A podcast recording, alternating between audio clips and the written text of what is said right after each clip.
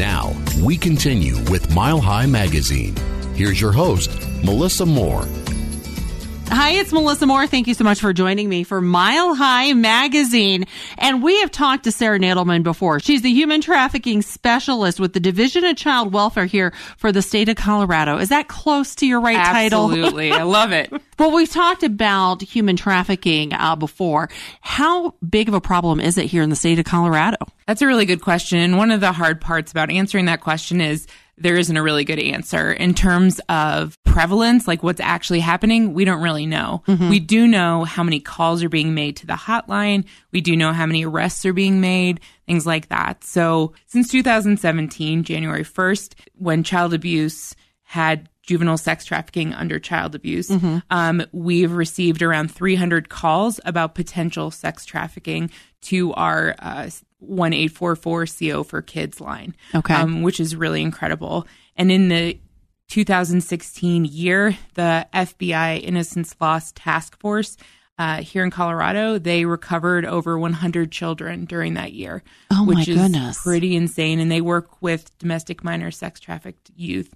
And um, this year they had a much higher number of boys than they have had in the past. So okay. we're really starting to look beyond gender. And it sounds like so when we talk about human trafficking, we're not just talking about children. Is that correct? That is absolutely okay. Correct. And what is, uh, I guess, kind of a layman's definition of human trafficking? That's even a big question. Right. I people, figured. Um, but it's really looking at the use of force, fraud, or coercion for various forms of labor, including sex, and and how force, fraud, and coercion plays into these acts. It's also uh, with children, commercial sexual acts of mm-hmm. any kind is considered juvenile sex trafficking or, or, commercial sexual exploitation of children. So there's definitely, um, you don't have to prove force, fraud, or coercion for minors around juvenile sex trafficking, but it is something that has to be there for labor and for adult trafficking. Well, you talked about 300 calls coming in. Mm-hmm. How many of those were children? And I know you can't give me specifics, but what kind of percentage are we talking about for children versus adults? The, so that was to our child abuse and neglect hotline. I'm sorry I didn't make that clear before. Oh, so that was just was children. Just children. Oh my goodness. And so, yeah, and I actually have the stats for Colorado's hotline here. So the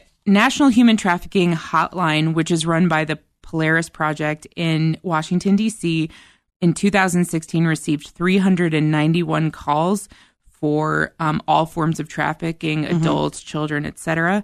And the Colorado Network to End Human Trafficking, or the CoNEHT hotline, received 310 calls here in Colorado. Almost the same as nationally. Yep. So, That's terrifying to hear. Absolutely. What are some of the common stories or threads that tie these cases together? Ooh, that's that's a hard question to answer. I think each situation is so unique. I think what's really probably the thread is power and control. You know, we talk a lot about that in domestic violence, sex assault, and some of these other parallel movements. But what a lot of trafficking comes down to is power and control. Somebody uh, exerting power in a relationship, someone exerting power in a work relationship. How does that all play into being forced, uh, defrauded, or coerced into doing something you don't want to mm-hmm. do? I went to Thailand on a kind of a missionary mm-hmm. trip. And you hear a lot about human trafficking, sex trafficking in Thailand. And so I think for me coming back here and hearing about it in Colorado, it's like, okay, who are these people that are susceptible to this? How does this even happen in a state like ours? Yeah, I actually worked abroad in Cambodia as well, and mm-hmm. I'm familiar. It's a really, the stories are just Ugh. heartbreaking um, yeah. anywhere. And one of the scariest parts of trafficking in the U.S. is we are our own highest source and destination, meaning we traffic our own people mm. more than anyone externally in or from here out. So it's a, I was horrified to find that out myself as I was doing more research. Um, but some of the things that make uh, particularly young people vulnerable economic instability, food instability, poverty, mm-hmm. um, LGBTQIA status, uh, runs. Runs meaning? Run away, running okay. away from home, running okay. away from custody, any involvement with child welfare, juvenile justice. There's a lot of different things that make kids vulnerable, particularly. Mm-hmm. Um, and unfortunately, a lot of family systems are vulnerable to trafficking as well. And if you're just joining us, we're talking with Sarah Nadelman. She's the human trafficking specialist here with the state of Colorado, talking about trafficking, not just worldwide, not just in our country, but here in the state of Colorado and the problem that it is. As you're talking about, you know, some of the things that make children, that make people vulnerable to human trafficking, um, it made me think about prostitution. And is there a connection there as well with some of the cases? You know, that's a really hard line is people consider um, and often conflate prostitution and trafficking. And there's a lot of schools of thought about how they do connect, mm-hmm. but prostitution is a crime. It's like has its own criminal definition, etc. Right. At this point, but there are lots of people in trafficking field who talk about sex work and and changing the language around how we talk about mm-hmm. that. But with adults, it's a re- that's a really hard line, and prostitution and trafficking are not necessarily the same thing. Okay, well, yeah. that's a good way to put it. The vulnerability to mm-hmm. trafficking. It's obviously a heavy topic. It's a difficult topic topic at times to talk about. So let's turn it a little bit. And and what progress are we making right now for this? I think Colorado is really uniquely positioned in in a really good place with uh, anti-trafficking movement. We have some really strong partners who have been around for a really long time. Colorado Legal Services, the Laboratory to Combat Human Trafficking. There's groups on the Western Slope that are doing some really amazing work. Um, we have the Colorado Human Trafficking Council. We have the Colorado Network to End Human Trafficking. I just think this field is just really growing in its awareness, and I think we're finally moving away from solely focusing on domestic minor sex trafficking to trafficking of all people, trafficking of boys, trafficking of people with status, immigration status mm-hmm. or not. And we're starting conversations about how this all comes together. Right. Because one of the things I'm sure you've talked to folks um, in other fields where it's like we're in silos, you know, law enforcement isn't talking to child welfare, isn't talking to Correct. blah, blah, blah. And so one of the uh, things that we're doing right now with the Office for Victims of Crime grant is really trying to coordinate law enforcement and child welfare's response together um, because we're reporters to each other, especially around mandatory reporting. And it it's creating a new conversation. You know, we've always worked together on so many things, mm-hmm. but trafficking being like a hot topic, how do we really make a young person who enters any of our system, any of our doors, have a better chance at recovery, have a better chance of safety, have a better chance of self advocacy mm-hmm. and getting their voice heard? So we're really working on that coordination broadly. And I think we're really lacking in services for both children and adults who mm-hmm. have been trafficked. So, as you're talking about awareness for law enforcement and working together, uh, for people who are hearing the story, and, and I think everybody always kind of keeps an eye out, but what are they looking for? What kind of warning signs are out there if you notice somebody that you feel like, wow, they could be in a situation that's human trafficking? Yeah, and it's hard to know. And what we really ask, there's sort of two sides of the coin. If there's an emergent situation and you're worried about a person wherever it is, mm-hmm. call 911. Law enforcement can get there right away. Um, they definitely can be supportive. We also have a lot of the hotlines. We've got mm-hmm. the national hotline. We've got the Colorado Network to End Human Trafficking hotline.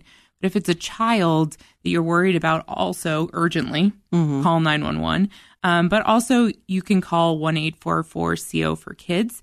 Um, since juvenile sex trafficking is under child abuse, we absolutely will take those calls. We will respond. We'll hopefully get the young person in with some uh, supports, services, that sort of thing mm-hmm. too. I think looking for something in particular, you know, you have a spidey sense, mm-hmm. right? When you see a kid right, and, and, you're right. worried about them, or a person and you're worried about them, and a lot of us can just walk by or drive by mm-hmm. and just sort of let it go. Now, I'm not suggesting you stop. Oh God, no. Hear me Safety. now when I say right, do right. not do I that. Hear what you're saying. But if you're worried about someone, call the police, call our hotline um, for kids, and and and just let your let your concerns be known. Mm-hmm. The tagline for our hotline, which is "You pick up the phone, we'll make the call." So, like, let us take that burden off of you. Let the police mm-hmm. know. So you'll kind of sift through the information that comes in. Absolutely. Right. So if you are suspecting um, something, whether it's human trafficking, child sex trafficking, what are the phone numbers to call? So for juvenile sex trafficking, for child sex trafficking, it's 1 844 CO 4 kids or you can call 911 if it's more urgent. The Colorado Network to End Human Trafficking's hotline number is 1 866 455 5075. And the National Human Trafficking Hotline is 1 888 373 7888. All right. And if you're just joining me, uh, thank you for being here for Mile High Magazine. We're talking to Sarah Nadelman. She is the human trafficking specialist here with the state of Colorado, talking about human trafficking, child trafficking, sex trafficking. I mean, it all, it's, it's a big umbrella. It is a big problem nationwide, worldwide. And here in Colorado, we are not immune. Once someone is identified as going through human trafficking, what happens next to them? Like, eh, how does, I mean, their life has obviously been traumatized. What happens? Yeah. And everyone's path is really different. And that's the hard part is how we connect folks with services, with the things that they identify mm-hmm. as their needs. The sooner we get those needs met and identified. I mean, the hard part is Colorado's got a housing crisis. A lot of folks just need safe housing, um, affordable housing. That's not just Denver, that's the entire mm-hmm. state. Mm-hmm. We have a lack of jobs in some of our rural communities. If somebody wants to go back to the community they came from, uh, there's always the economic issues that happen there. In terms of the child welfare aspect, we when we get a call in the hotline, we uh, take any call. It can be a third party call. It can be from anyone about kind of anything related to kids. We take that. We have a, a couple different response mechanisms, and to go into the child welfare system mm-hmm. would be three right, other shows. Right. So I'm not going to go, but there's a group decision making process. And then if um, there's enough there to kind of meet criteria, we send out a, a caseworker mm-hmm. and they really do a thorough safety and risk assessment. They really talk to the family, they talk to the young person and sort of identify what safety uh, is for them, what safety is for the state, and and sort of how we we work together around that. Mm-hmm. I think the hard part is like any trauma, this sticks with you. How do you, how does a person overcome chronic complex mm-hmm. trauma?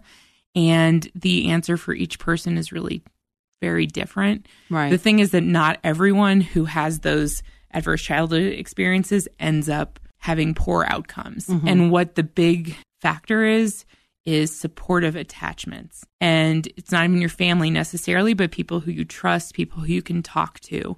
And how do we sort of make all of us as adults, all of us as friends, family members, those people you can call, those people when you're struggling, being like a good boundaried person with somebody. And if they don't want your help right then, that's okay too. Right. Bringing like gloom and doom because it's like I don't have a lot of good news. Right. the good news is that there are people like you who are bringing awareness. There are people around the state. Mm-hmm. Um, the co4kids.org website. Like we have so many great resources here. Right. We all put our little drop in the bucket. The bucket gets filled. Okay. Takes some time. Well, and I think that's good to remember that you can do something yep. to help. It's not a hopeless situation. People are out there to help. For our listeners right now who are saying, yeah, I want to do something. What can I do? What can they do?